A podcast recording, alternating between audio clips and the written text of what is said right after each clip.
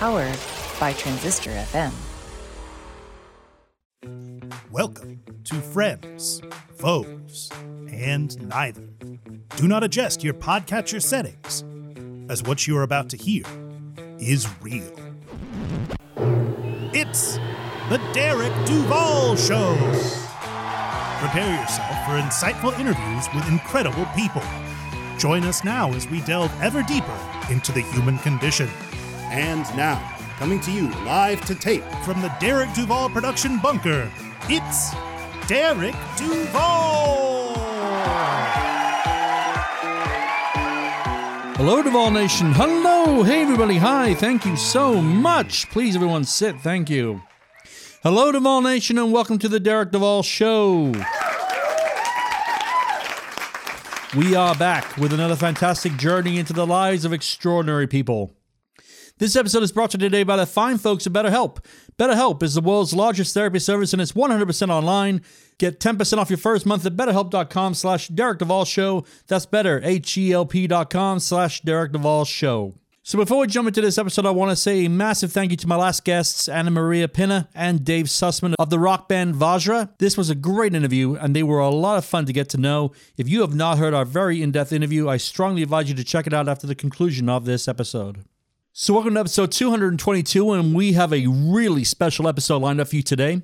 We have on the show Dr. Knicole Colón. Now, Dr. Colón is a research astrophysicist at NASA working out of the Goddard Space Flight Center. She'll be discussing how she got into the study and search for exoplanets, working for NASA, working with the James Webb Space Telescope, and several other projects, and so much more. Lots to discuss, so let's get her out here. Duvall Nation, please welcome to the show, calling in today from Annapolis, Maryland, Dr. Knicole Colón.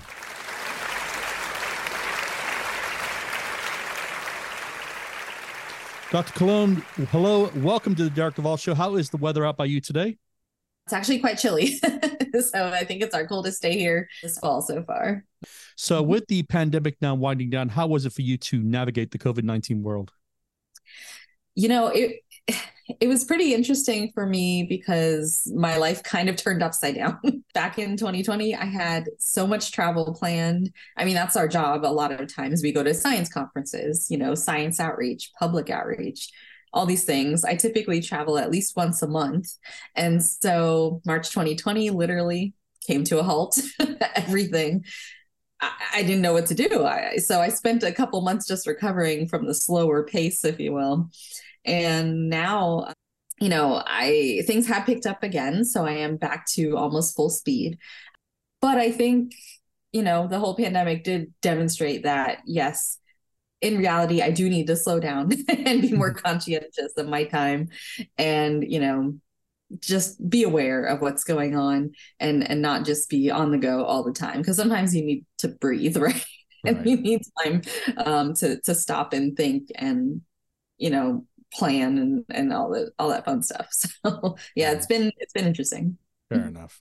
So, every journey has a beginning. Where were you born and what was it like to grow up there? Mm. So actually, I was born in California, but I grew up in New Jersey. Hmm. So, uh, yeah, my dad was in the Air Force, so we moved around a little bit when I was young, but then he retired when I was around uh, seven or eight, and that's we were in New Jersey at the time, so that's where I stayed the rest of you know growing up and into college as well. So I am a Jersey girl at heart. I always will be. I love the Northeast. I love the Four Seasons. I am a huge fan of the NFL. So, I, and I am a huge Philadelphia Eagles fan. So all of that comes from you know growing up in in South uh, New Jersey actually, and yeah, it, it was a great experience. Right.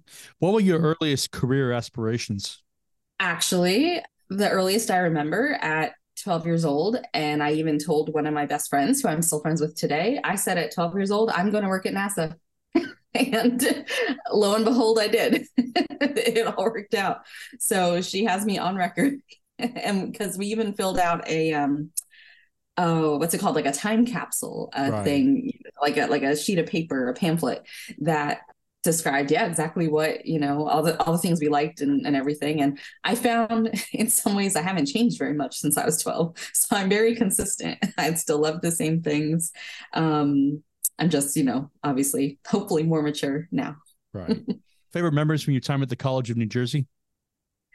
Oh, I mean, I probably just so I stayed, I lived in the dorms on campus, and um, your freshman year, you are assigned a random roommate. So, you know, you never know what it's going to be like, right? and my roommate was a girl named Ashley. And it was just honestly amazing how much we clicked. And that's my favorite part is because we ended up clicking and and becoming, you know, friends such that we stayed living together. Like we chose to live together after that every year. And to this day, we are still really great friends. So I am so grateful for that opportunity that, you know, just by sheer luck, um, we got a great, great crew of friends to come out of the college. So that's one of my favorite aspects is just literally the lifelong friendships now that that we're able to come out of that. Nice. Talk about, you know, you decided to get your master's and your doctorate at the University of Florida, correct? That's right. Right. How long did it take you to do that? It took about five years in total. So two years for the master's and then another three years to get the doctorate. That was slightly, I mean, it's it's the normal duration, I would say, but right. like five or six years is typical to do the full doctorate. And it, I was of of the mode of, you know, I'm going to apply for jobs at the end of, you know, or in my fifth year, and if I don't get a job, then I'll take another year in grad school, basically. But mm-hmm. luckily, I, I, was offered, you know, one job, and that's all you needed. right. Uh, talk about your time at the University of Hawaii. Yeah, uh, so that was the one job I was offered at a coming out of grad school, and um, you know, so I was very grateful for the opportunity because my it, it basically allowed me to extend my dissertation work in a new way. So you know being a scientist by training we learn certain things in in school. And you know we i use certain telescopes. I use certain wavelengths of light to to study planets. But then in hawaii my advisor gave me the opportunity to learn new telescopes i hadn't used before and look at new wavelengths of light i hadn't looked at before. So it was like a perfect segue to grow you know keep growing um, as a professional astronomer and you know being in hawaii like living there itself is interesting. For me i i knew it was temporary first of all because these postdoctorate research positions are often like two years anyway. But it was definitely hard living so far away from family because most of my family is on the east coast again so you know five six hour time difference you know i'd call my mom when it was lunchtime for me we talk it was dinner time for her and, and so i don't know it was really cool living there but I was also happy that it was only temporary. Right. yeah. So you talked about it earlier, your dream job. What brought you to NASA? You know, so I had, after I worked at the University of Hawaii, I had another postdoc position at Lehigh University in Pennsylvania. And again, this is kind of the norm where after grad school, people do like one to two postdoctoral research positions and then look for a permanent job. And that a lot of people become professors or that's their path that they want to go down. And you know do research have students um, but also teach and all that and i wasn't exactly sure if i wanted to do that. That was like the common path. But um, i i was just very open. And so when i was working at lehigh my advisor there he luckily encouraged me to look at all kinds of things. And you know i i did a lot of like public outreach, supported like museum events. Um, I actually taught a class while I was at Lehigh too to remind myself if I like teaching or not. and I I also did a, a meeting that NASA invited me to that it was basically to review grant proposals. So people propose submit these like multi-page proposals to to get grant money and do scientific research and I, so I was doing all these things, right? And I was like, what is the most exciting to me or uh, or all that. And i found again the nasa part was most interesting to me because it was like seeing behind the scenes like how do we enable science to happen you know? And i was like okay that really interests me. Like i like doing science too but i really liked enabling science and being like supportive in that way. So um the short version is that I was at this NASA meeting and I mentioned to someone running it, I was like, oh, I really enjoy this. You know, thanks for inviting me. Right. And he said, oh, well, we're actually hiring. and I said, oh, well, I wasn't technically on the job market yet because I was in the middle of that, my time at Lehigh. And I was like, oh, that's interesting. Um, maybe I'll consider. And then I ended up talking to my advisor. I ended up applying, flew out for an interview. And literally after the interview, I drove actually drove to Panera Bread to get dinner after the interview. By the time I drove and got to Panera, I had a job offer in my inbox to work at NASA. I was like, okay, this is amazing. um, so that, that was pretty cool. And that was actually at NASA Ames Research Center. So I worked at two different NASA centers so far. And that was, yeah, my first foray into officially working at NASA. Nice. Now, you are currently a research astrophysicist at the NASA Goddard Space Flight Center in Maryland. Mm-hmm. For my listeners, what is your main focus of research and what teams do you work with? Mm. Yeah, my main focus has remained unchanged since grad school. So I study exoplanets. So exoplanets are just literally planets outside of our solar system. So anything that doesn't orbit around the sun, that's a planet that's my my area focus. And what we do is i work with um, people to help find new ones you know planets that we hadn't yet discovered but also study their atmospheres learn what they're made of learn what types of clouds they have things like that. So that's the main focus of research and that's um, stayed true over the years. And then now so so since i've been at at goddard um, since 2017 i've worked on a few different space missions and currently, I actually work on three different mission teams. One of them is the NASA TESS mission. That's where most of my time is spent right now. It's the TESS is an acronym. It stands for the Transiting Exoplanet Survey Satellite. So it finds new exoplanets out there, but it also studies basically anything that goes bump in the night, if you will, because all it, it's doing just like a survey. It's staring at space measuring the brightness of objects and seeing how they change over time. That's basically what it's doing. And it's been doing this for five years and and you know and it's ongoing so that's where a good chunk of my time goes to work on that mission um, but i also support the nasa james webb space telescope project which was nasa's biggest observatory we ever launched um, back in 2021 and it's doing incredible science now I work on a mission in development that hasn't even launched yet. Um, and it's a much smaller mission called um, Pandora. And it's what we call a small satellite. So it's literally like physically small, also. And um, it's kind of designed to be small, relatively cheap, and have a, like a very focused science goal. And that's also studying exoplanets and their atmospheres, um, which hopefully it'll launch in like 2025. So it's nice. coming up soon. Nice. Yeah. Why are exoplanets so fascinating to scientists? So, for me at least, you know, I can't speak for all scientists, but I hope it's the same reason. Um, but for me at least, it's really about understanding our place in the universe, which, you know, may sound a little, I don't know if corny is the right word, but you know, I because you think about like our solar system, you know, we have a bunch of planets, comets, asteroids, um, all kinds of things. But as far as we know, we only have life here on Earth, right, on one single planet. Now we know of over 5,500 other planets out there, exoplanets.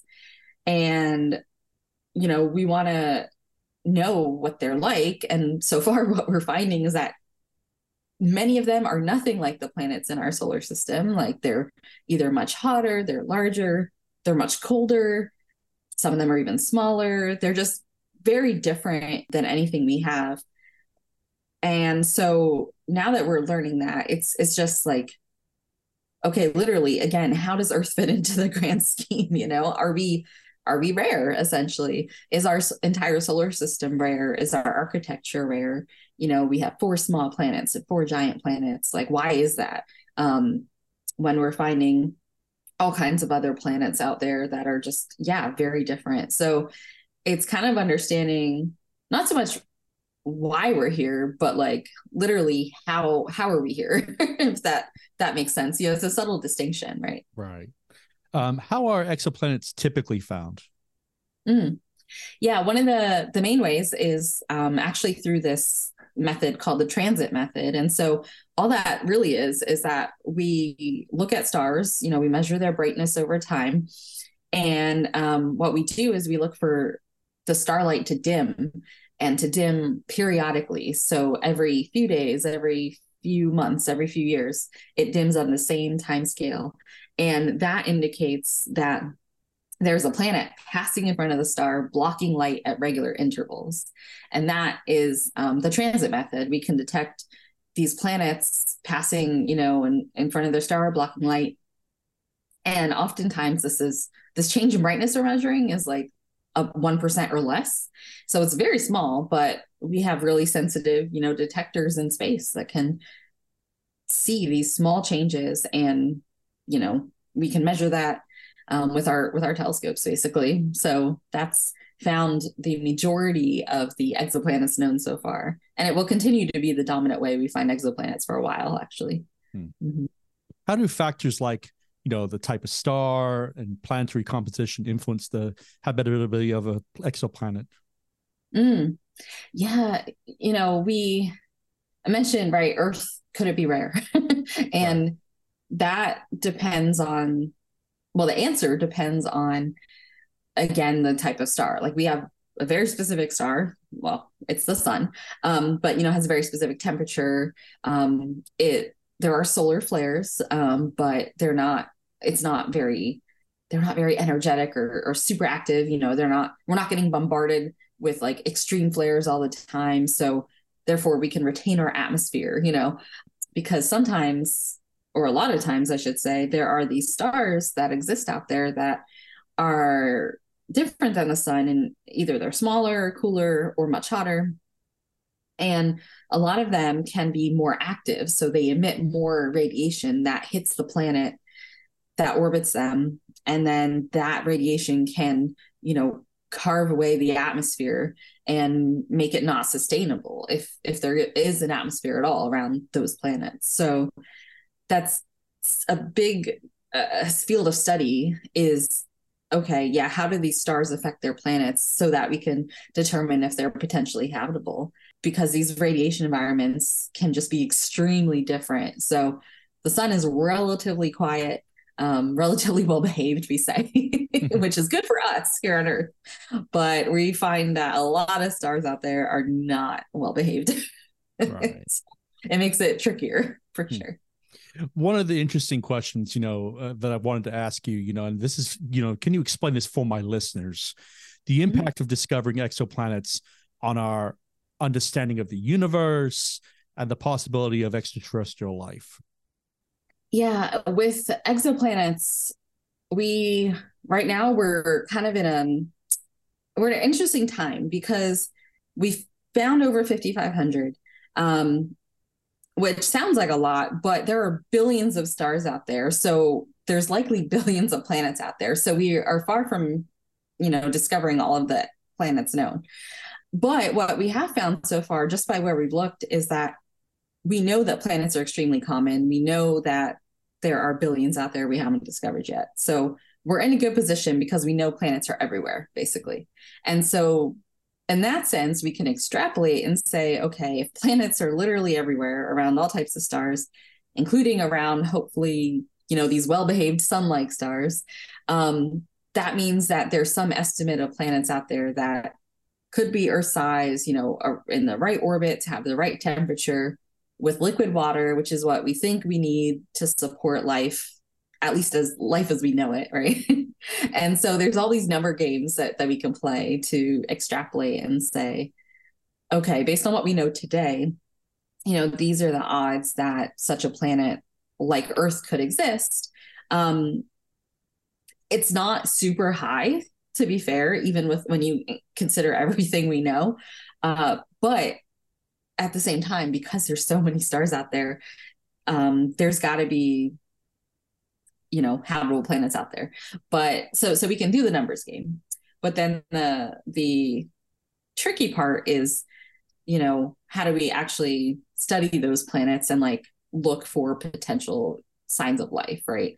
And this is a field that's kind of really just picking up heavily now. I mean, there's been the search for extraterrestrial intelligence, SETI, for a while. That's had different ways of trying to find signs of extraterrestrial life, you know, detecting radio signals, things like that, or other types of signals. Um, but yeah, there's a whole new field called technosignatures that we're really starting to get going to say, okay, what are ways that we can plausibly, you know, in our lifetime with or with current or upcoming telescopes look for signals of intelligent life out there because again we could find life but is it intelligent life you know that's also an open question could we find microbial life bacterial life you know that's sure but is that what we will we will we be satisfied enough if that's all we find you know do right. we want to find aliens right i don't know I, I don't know the answer to that right. Yeah. yeah. Uh, I had uh, Dr. Pascal Lee on the show, this the who was the director of the Mars Institute, and he was mm. talking about his equation and what have you about the odds of finding extraterrestrial life in this thing, and I was it it made for an interesting discussion on the show. Yeah. Yeah. Yeah. yeah. What is the closest exoplanet that has been found in proximity to our own planet? Oh, the closest one? there is this star system. Well, it's the Alpha Centauri system, and there's, but it's a multiple star system. So a lot of stars are born with siblings essentially. So our sun is solo, only only star we have. But anyway, this Alpha Centauri star has a sibling called Proxima Centauri, and it's a much smaller, cooler star than the sun. Yeah, there's planets around that star. The catch is that we've actually discovered those planets not using the the main transit method that has found the most planets, but it was using a different method, which is just as um, efficient as finding planets, but it means we don't know the exact size of those planets. Basically, we know that there's planets there. We can um, have an estimate of their mass, but we don't know their radius. Uh, so, in any case, we know they're there, but it's it's just that we are a little more limited on the information we have about them. Which uh, brings me to the next question.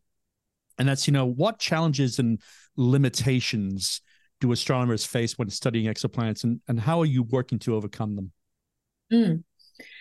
Yeah, well, the hard part about trying to find, you know, small things in space is that they're small, like literally, right?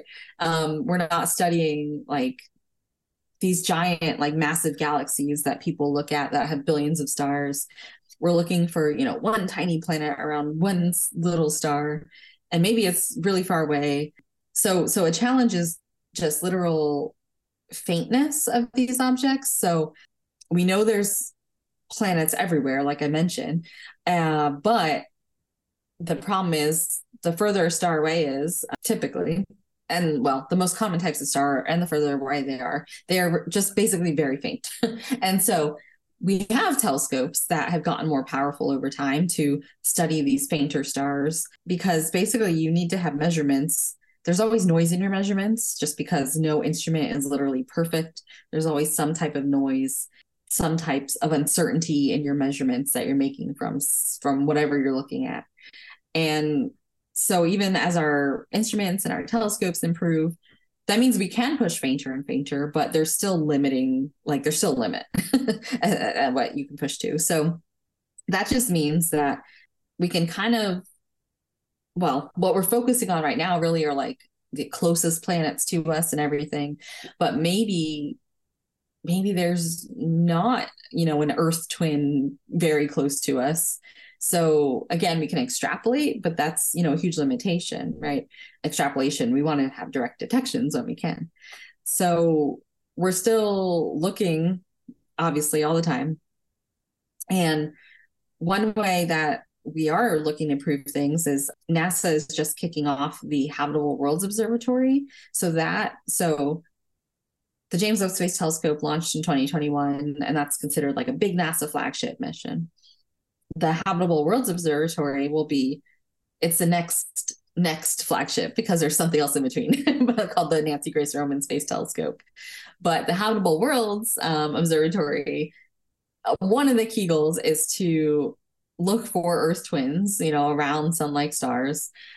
but it's doing that actually by directly imaging them. So again, a totally different detection method. We're hopeful that that will, you know, lead to again with enough technological advances lead to a detection of earth twins, you know, that we can again kind of tackle to to see okay what do we see in the atmospheres right? And, and, is it anything like earth? So is it really a twin or not? But that's a big technological hurdle the direct imaging part. We have like the transit method kind of down pat. And so um, direct imaging is just it's a lot harder to block light from a blaring bright star to see a super tiny faint you know earth-sized planet around it Okay, Duvall Nation, we are going to go ahead and take a small break right here, but we will be right back with the conclusion of this interview with Dr. Knicole Colón. Miss, just you take this time to refresh that drink and take some super long deep breaths. You know, that's right, Cluzo style. Out with the bad air, in with the good. Out with the bad air, in with the good. Pay attention to a few friends of my show, and we will be right back. Hello, Duvall Nation. Derek Duvall here. Mental health is not only a top priority in my life, but it should be in yours too. As a combat military veteran, I have seen what untreated mental health looks like, which is why I've been using a therapist for well over a decade. Seeing a trusted therapist has helped me reconcile life events and other important things I've been witness to since returning home from the service and has changed my life for the better in many ways. Which is why going forward, I am pleased to announce that BetterHelp will be sponsoring The Derek Duvall Show. BetterHelp is the world's first therapy service and it's 100% online. With BetterHelp, you can tap into a network of over 30,000 licensed and experienced therapists who can help you with a wide range of issues. To get started, you just answer a few questions about your needs and preferences in therapy. That way, BetterHelp can match you with the right therapist from their network. Then, you can talk to your therapist however you feel comfortable, whether it's via text, chat, phone, or video call. You can message your therapist at any time and schedule live sessions when it's convenient for you. If your therapist isn't the right fit for any reason, you can switch to a new therapist at no additional charge. With BetterHelp, you get the same professionalism and quality you can expect from in office therapy, but with a therapist who is custom picked for you, more scheduling flexibility, and at a more affordable price. Get 10% off your first month at betterhelp.com slash Derek Duvall Show. That's betterhelp.com slash Derek Duvall Show. Enjoy listening to podcasts and ever wonder, can I make a podcast? But it seems so complicated, and good audio production can take time. What if there was a way to create an amazing podcast easily? Well, now there is. Introducing Podcasting Made Easy from Podtastic Audio. My production team will handle your entire audio production, allowing you to be the star of your show. This is podcasting made easy. How easy? Well, so easy, you don't even have to press record. Now that's easy. Your listeners are waiting. Let's deliver. Sign up for a free strategy call today at podtasticaudio.com slash easy. Hey, it's Michelle Fabre, and you're listening to The Derek Duvall Show. You can hear my brand new single, I'm All That I Need, on all streaming platforms right now.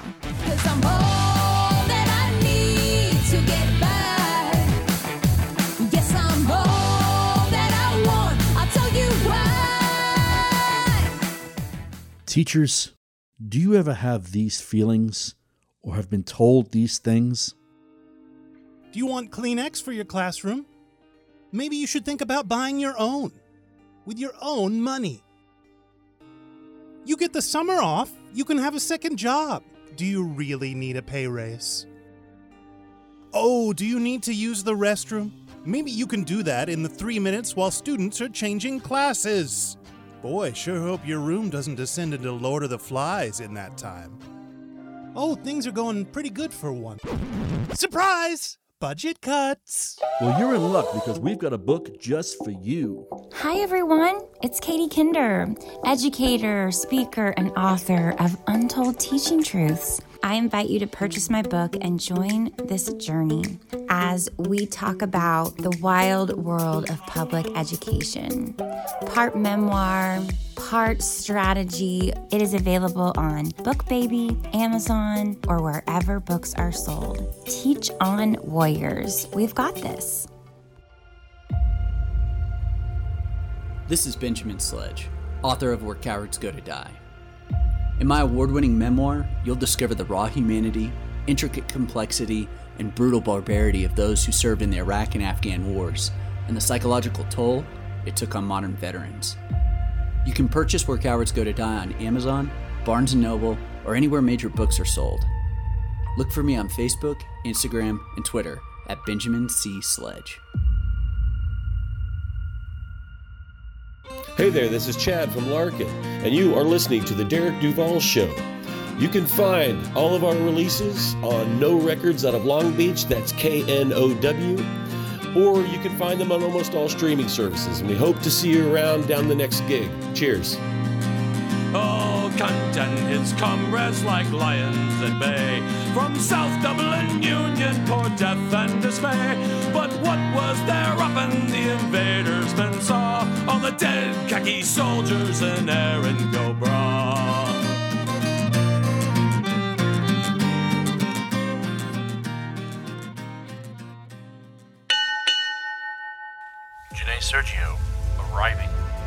Hello, everyone. This is Janae Sergio, life coach, combat veteran, and best selling author. I invite you to purchase my new book, Perfectly Flawed A Veteran's Journey from Homeless to Hero. In these pages, you will learn about the lowest struggles of my life to the absolute triumphs that have made me the strong woman I am today. Follow along as I talk about homelessness, my naval role in Operation Enduring Freedom, navigating insurmountable odds, and how I dealt with and overcame them. You can find Perfectly Flawed on Amazon, Barnes & Noble, or wherever books are sold. Welcome back to episode 222 of the Derek Duvall Show. Let's get right back to it with the conclusion of our interview with NASA research astrophysicist Dr. Knicole Colón. You mentioned just briefly what is it like to work with James Webb mm-hmm. and to look at exoplanets more closely, and what do you think of the telescope and what it's been able to do so far? You know yeah this telescope has it's it's exceeded expectations which sounds silly because it you know it's designed to be amazing but i didn't appreciate how good it would work kind of out of the box. It had so after it launched there was a six month commissioning period to basically get the telescope all set up to do science and since then i mean it's been like a year and a half that it's really been like gung-ho you know science operations and it's already produced so much science not just for exoplanets of course but you know all kinds of literally everything in astronomy. And i feel like every single data set it's something you know like a brand new result that we'd never been able to see before this telescope launched or existed.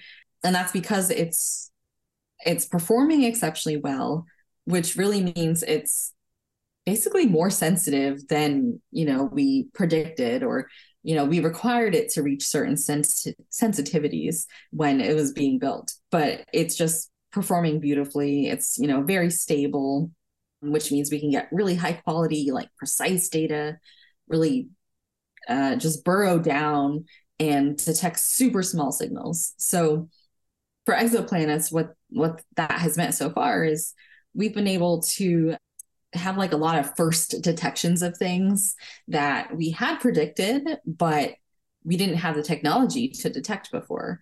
And so, um, one a couple examples: carbon dioxide is something that we detected in an exoplanet atmosphere that was basically hinted at for many years. But yeah, we've been able to make like the first definitive detection with JWST, and it was a beautiful booming signal, basically. Um, there's also um, methane is another one that we've long predicted to be in these exoplanet atmospheres, but we've not been able to secure detection for you know one reason or another. And now we finally had you know detections of methane, and we're studying clouds, which is super interesting because you know clouds and exoplanets like we have clouds on Earth, there's clouds on on every planet in the solar system basically but we're finding really unique clouds because these exoplanets they have like they have different temperatures and and pressures and you can have clouds that you never even thought of before. and, and so sometimes we see things in the data and we're like, what the heck is that? And so we have to go back to our models. Like we don't actually predict everything. We, the data reveals new things all the time, essentially. And then we say, okay, wait, let's pause, go back to models that we have that exists. Where, what is going on?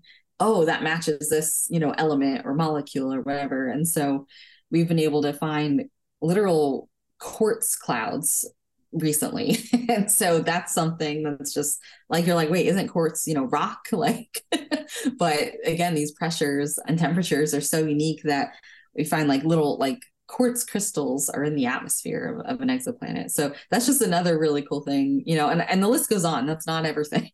But that is like where we're at with this telescope is literally every data set is showing us something new that um, is is just kind of rewriting textbooks essentially every day. you know, it's funny that Flickr page that uh, James Webb has is a staple on my bookmarks on my computer. This computer that we're talking on right now, and every day I go on there to see if a new picture's been uploaded, and the photo quality that that, can- that telescope makes, those mm-hmm. photographs are just, I mean, stunning. I mean, yeah, it's like art, right? it is. It is. I mean, your background is is one of those photographs. I mean, yep. uh, yeah, the pillars of creation. I recognize that photograph anywhere.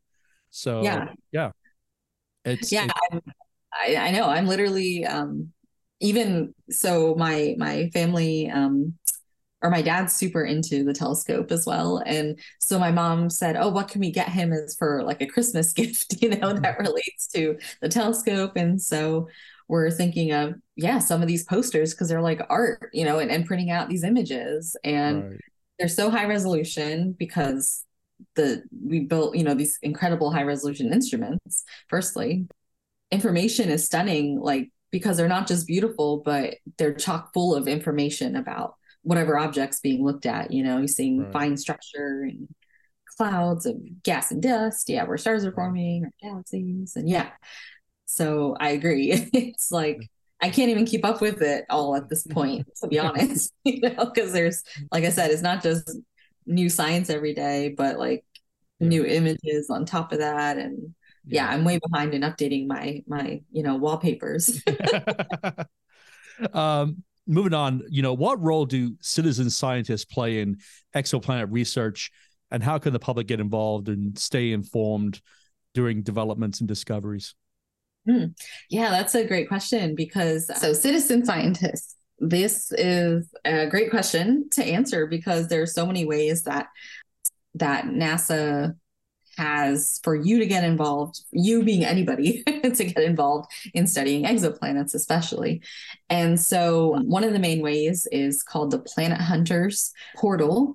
And it's a it's basically a program within the Zooniverse that is a place where you can go log in and literally just look at data from TESS, for example the mission i work on you look at measurements of stars but all you do is like literally mark places where you see dips in brightness. And there's a whole really cool like training set like training information guide you know tutorials all that that are available so people can dig through and actually find new planets. And people have have contributed to major discoveries before this way because or when we look at all these stars we often do it in an automated way you know with computer like algorithms and things but no pipeline is perfect so yeah so so basically those pipelines that we have are incomplete they're they're you know they're very complementary because there's like different data pipelines. And so that's why citizen science with eyeballs on data adds another complementary angle. So that's one way you can get involved. But also there's other things like Exoplanet Watch is something where people can be involved. That is especially if you have your own telescope. And if you're in your backyard, you can literally look and study exoplanets. People do this all the time. They contribute real data, you know, from their backyard telescopes to NASA. And then that data comes in handy for studying planets to study like their orbits and their sizes and all these things. And so anybody, yeah, again, with any type of telescope can contribute to that. So that's a really cool program uh, called Exoplanet Watch. And yeah, those are two of the main ones. But honestly, there's even more than that. And that also is just focused on exoplanets, as I mentioned. But there's other citizen science projects out there for sure that people could look into that are just really cool ways to be involved. You mentioned it briefly earlier. You, I was the question was basically, you know, like you know, upcoming missions for NASA to, scu- to study exoplanets. But you mentioned Pandora. Can you mm-hmm. talk about Pandora a little bit? Sure. Yeah, Pandora is it's what we call a small sat. I think I mentioned that earlier. So it's a small satellite and it's part of this new NASA program called Pioneers. And basically, these are small missions designed to be developed and launched and do science like within a five to six year time frame. So, like, kind of relatively quickly in the grand scheme of things. And with Pandora, um, it's designed to launch in early 2025 and last for about a year. And what it's going to do is do a survey of like 20 exoplanets, and it's going to study them at two different wavelengths of light. So visible light that we can see, you know, with our own eyes, and then infrared light as well that is kind of like heat, you know, thermal emission. And the way that or why we're doing that, I should say, is because we are basically trying to study the star and the planet at the same time. And so we want to study like how the star uh, evolves. Like we assume it has spots on its surface, like our sun has star spots that rotate in and out of view or form. Um, the sun also has flares, and the stars we're looking at have flares, like emitting energy. And so we want to study that in the visible light, and then simultaneously in this infrared light, we're looking at the planet to look for water in its atmosphere. And we want to see how the star affects our measurement of the water, basically, because it's all like entangled essentially.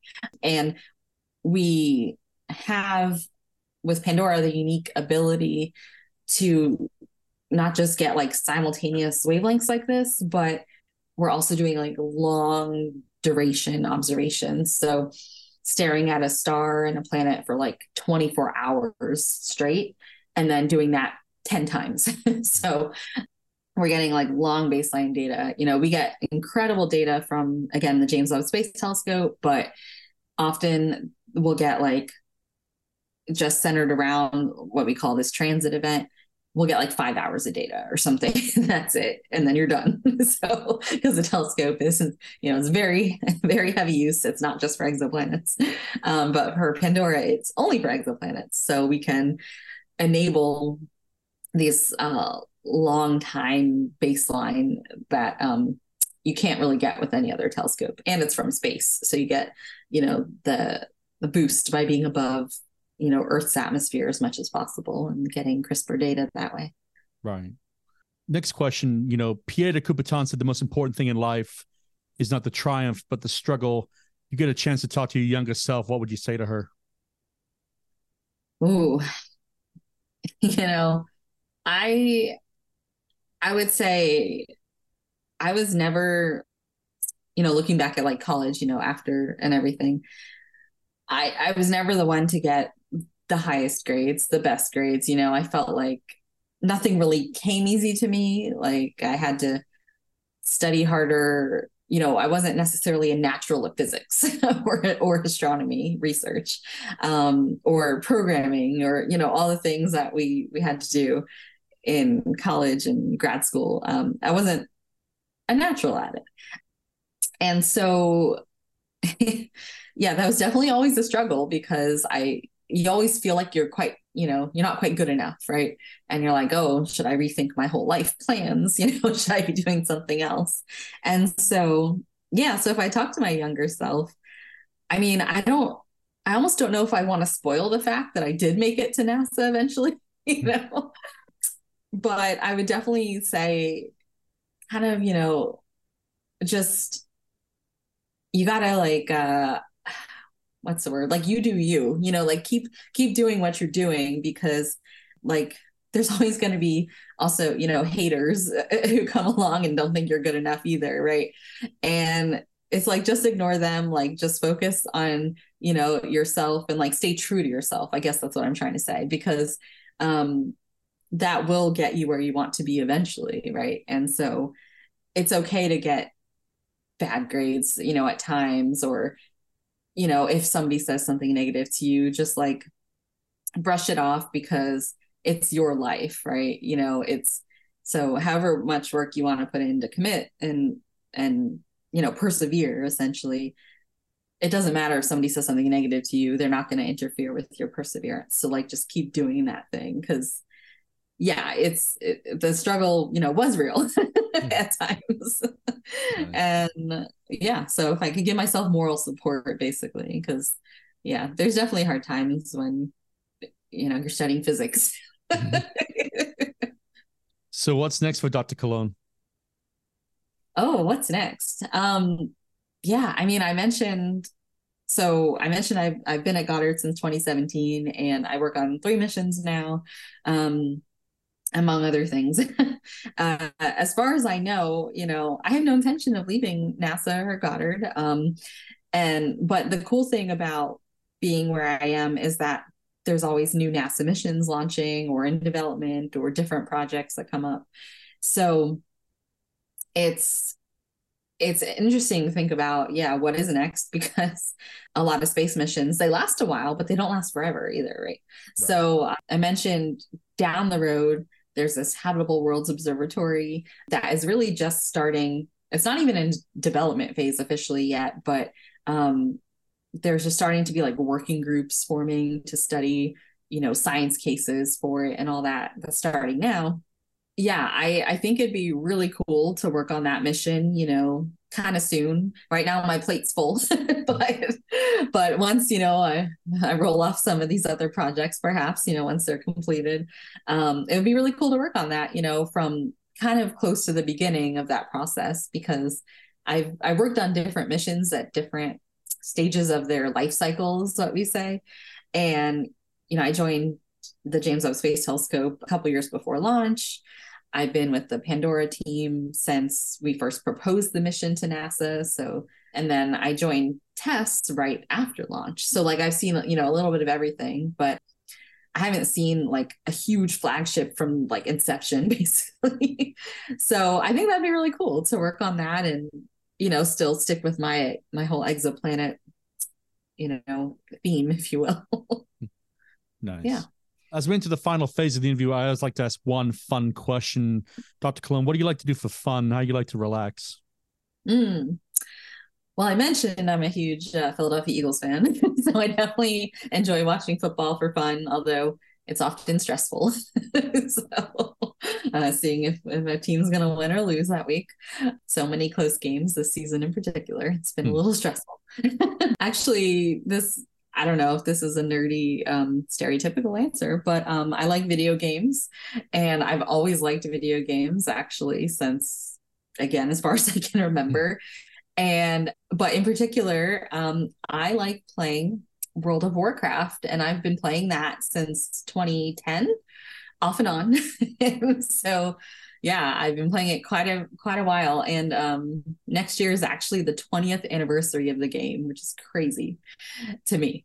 so um, I think it's fun to like immerse myself in other worlds like that because it kind of relates back to like just a general love of science fiction and fantasy and you know living in another world where maybe there are planets like in these games you know so it literally all somehow connects back to exoplanets so it's probably why i study exoplanets nice uh, yeah. what would be the best way for my listeners to follow your adventures follow your research online oh yeah I so I have a I technically have a Twitter account. I guess it's called X now.